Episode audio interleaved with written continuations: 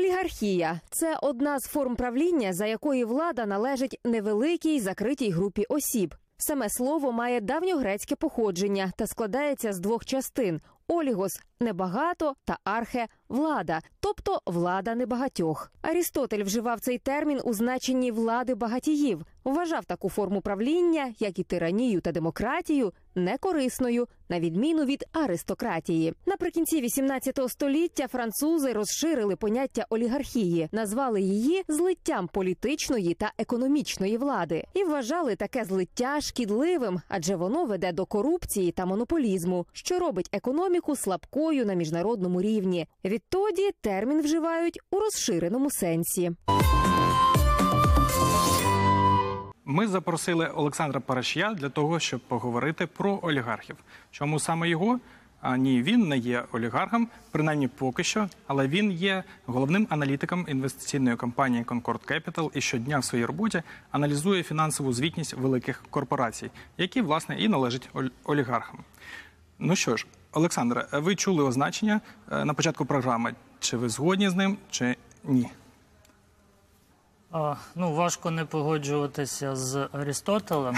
Ну можливо, воно застаріло трохи. А, ну, а, якщо ми говоримо про застосування цього визначення для е, нашої е, української ситуації, то е, я би зауважив, що е, за визначенням Аристотеля це не просто влада небагатьох і не просто влада багатих, а влада багатих. Яка призводить до їх збагачення, тобто влада багатих на користь багатих, не на користь суспільства.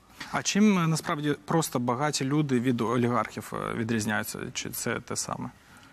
А, Ну, якщо ми вже говоримо про те визначення, яке дали е, французькі науковці е, десь 100 чи 200 років тому, е, то е, там якраз йде мова про те, що е, сучасна олігархія це ситуація, коли багаті люди впливають на владу.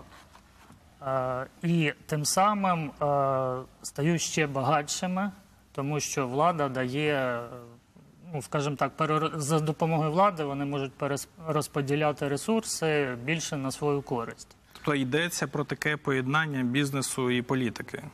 Ну, це коли так. Тобто, це така собі е, інвестиція багатої людини, яка е, приносить надприбутки, так тому що. Якщо є, е, скажімо так, на ринку конкуренція, немає ні в кого якихось конкурентних переваг, то приблизно багатство розподіляється там однаково між різними бізнесами, між великим бізнесом і малим бізнесом. А коли е, в когось створюється певна конкурентна чи навіть неконкурентна перевага, наприклад, е, за допомогою того, що хтось купив міністра чи депутата, чи ще когось, то ця людина може стати набагато багатшою, ніж вона би була там за інших умов. З ваших слів е, випливає, що неодмінна така ну, характеристика олігарха а, це наявність своєї фракції або своєї депутатської групи, або свого міністра. Власне, нещодавно були призначені нові міністри, новий парламент в Україні. Чи є там, е, на вашу думку, люди пов'язані з олігархами? Я думаю, що там можуть е, бути люди, які пов'язані з олігархами. Е, ну, ми бачили, читали з вами різну пресу. Там кажуть, що в цього стільки-то людей потенційно можуть бути пов'язані. Хоча ну, це ще нічого не означає, якщо там якась людина працювала 10 років тому на якусь компанію, яка була кимось куплена чи кимось продана, це не обов'язково означає, що ця людина зберегла якісь зв'язки з тими бізнесменами. Але так, є потенціал, звичайно, у наших депутатів для того, щоб е, обрости новими зв'язками, е, відновити старі зв'язки. Я думаю, що всі бізнесмени будуть е, знайомитися, е, дружитися з депутатами, е, якимось чином намагатися на них впливати. Ну тому що тому, що просто це вигідно. Ну, якщо ми проаналізуємо е, визначення Арістотеля, то виходить, що е, за олігархії е, багаті стають ще багатшими за рахунок усіх інших. Так? Тобто це ситуація, коли е, нерівність між найбагатшими і усіма іншими е, збільшується. Е, От е, і наступне питання: чи можна це сьогодні застосувати до України? Цікаво. да. Е, Ось е, ну мені здається, що ми вже віддаляємося від цієї е, олігархічної системи, тому що ми бачимо, що у нас е, досить непогано зростають доходи і простих людей. Е, Ми бачимо, що реальні доходи зростають десь на 10%, тобто в гривні, навіть в доларах, ми стаємо багатші десь. Принаймні протягом останнього року в середньому, звичайно, десь е, відсотків на 15-20. При цьому я впевнений, що наші олігархи так стрімко не багатшують.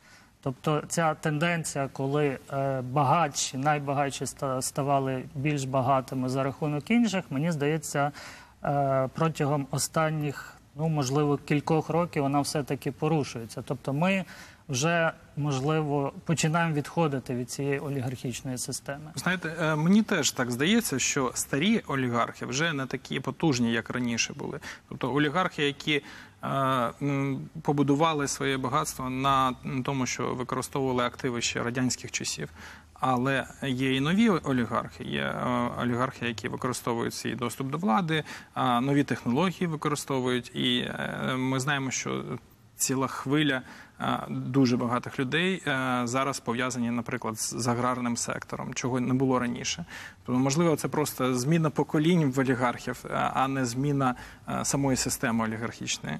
А можливо і так, але ну навіть оці аграрні олігархи, мені здається, що ну за рівнем багатства вони поки що ще е, недостатньо е, такі великі, як оті олігархи, які заробили свій стартовий капітал у 90-х роках на е, приватизації державних підприємств. Дуже цікаво. Тобто, е, ви вважаєте, що приватизація це якраз і є джерело цієї олігархії. Ну з- е, тут е, якраз секрет того, як стати олігархом, щось приватизувати.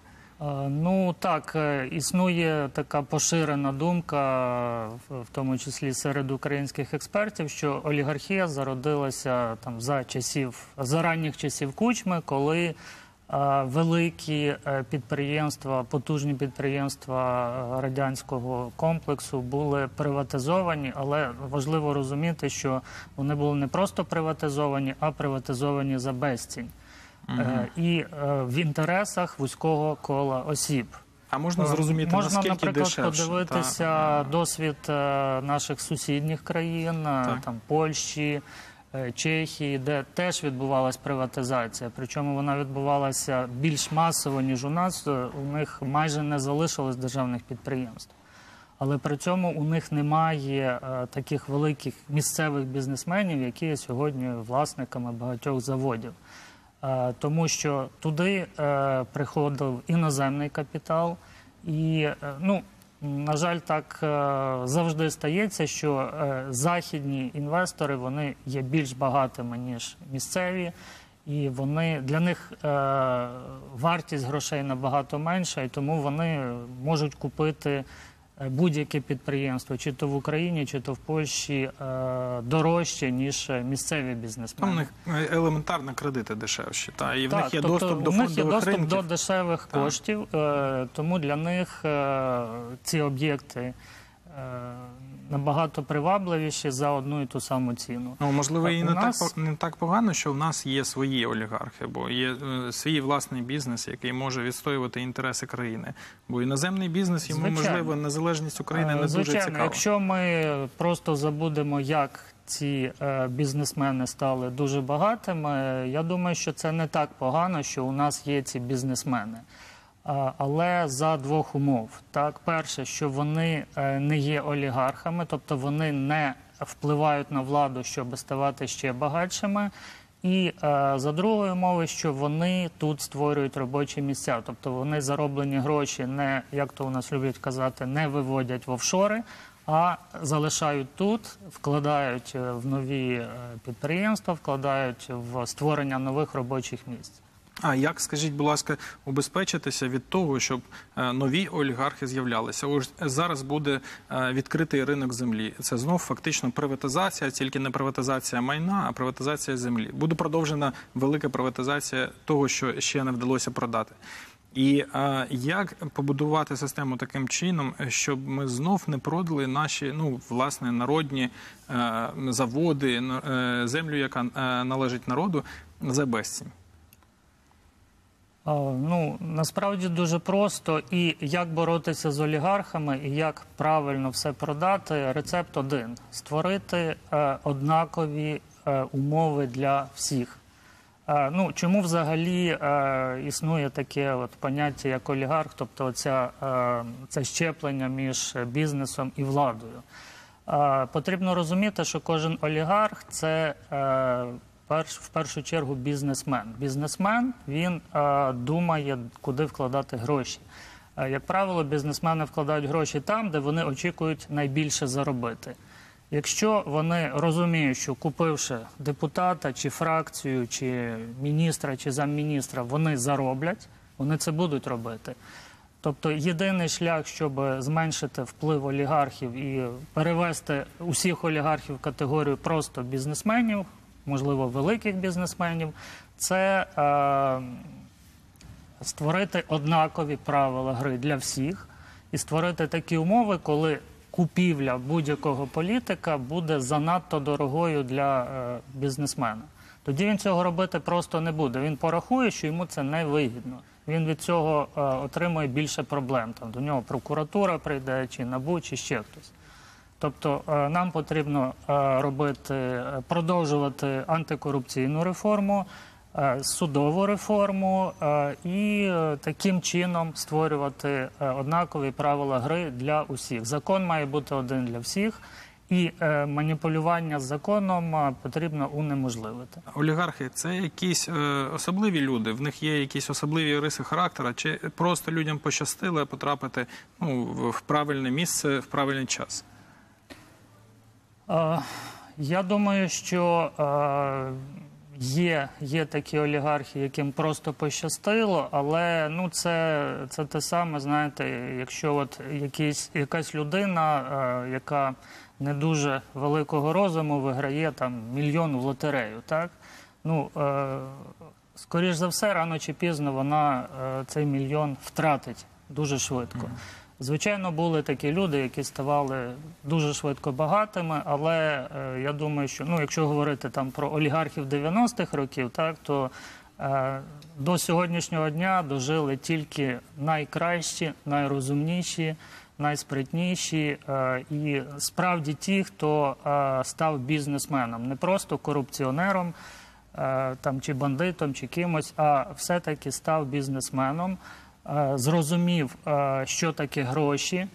е, Зрозумів, що таке втрати, тому що е, багато олігархів пройшли через кризи. Зрозумів е, вартість грошей е, і зрозумів, як ними правильно розпоряджатися. І тільки таким чином е, ці люди вижили у дикому світі капіталізму, і е, завдяки цьому ми їх знаємо як сьогоднішніх олігархів. Дякую вам, пане Олександре. Ми обрали сьогодні тему передачі олігархів, тому що це наша стартова позиція. Треба визнати, що Україна сьогодні це країна олігархів, це країна, де цілі галузі економіки контролюють конкретні прізвища, конкретні люди. Ви знаєте, коли ми говоримо про вугілля, то згадуємо одразу про Ахметова. Коли говоримо про нафту, згадуємо Коломойського, а коли про газ, то про Фірташа. Україна в цьому питанні не унікальна країна. Сполучені Штати Америки в 19 сторіччі також були країною олігархів, тільки називали їх інакше барони-розбійники. Їх звинувачували в тому, що вони будують фінансові пі- піраміди, пригнічують робочий клас, спекулюють на біржах, впливають на політиків, саме як у нас. Але Сполучені Штати Америки змогли подолати цю проблему. І я певен, що і Україна зможе. З вами були Еспресо Капітал та Андрій Яніцький.